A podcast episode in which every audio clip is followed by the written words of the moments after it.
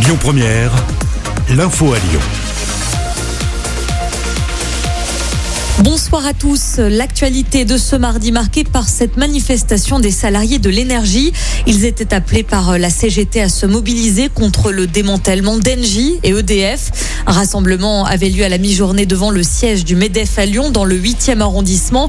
D'autres mobilisations ont été observées à Saint-Etienne ou encore à Paris. Deux personnes ont été placées en détention provisoire pour avoir jeté un SDF de 28 ans dans le Rhône depuis le pont de la Guillotière à Lyon. Son corps avait été retrouvé mercredi dernier. Les deux suspects originaires de l'Ain ont pu être arrêtés grâce à des témoins et à la vidéosurveillance. Un appel à témoins avait été lancé.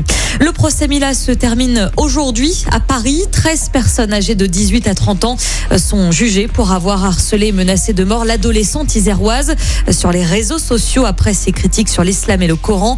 Huit personnes ont été entendues hier, toutes sans casier judiciaire.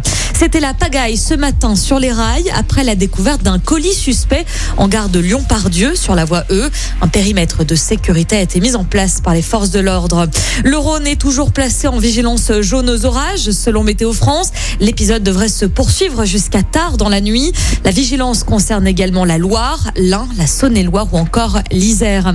On passe au football avec l'Euro qui continue. Au programme ce soir, deux rencontres. La Croatie affronte l'Écosse et la République tchèque jouera face à l'Angleterre. Les deux matchs sont à 21h. La France, elle jouera demain soir contre le Portugal.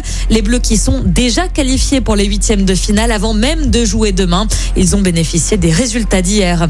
Et puis on termine avec cette info assez insolite. Le loup rugby vend des carrés de pelouse du stade de Gerland à Lyon. Il est possible d'acquérir un petit bout d'un mètre carré de ce mythique gazon pour seulement 10 euros. Une vente à l'occasion du passage au synthétique.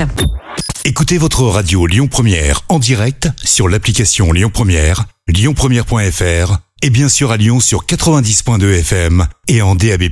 Lyon Première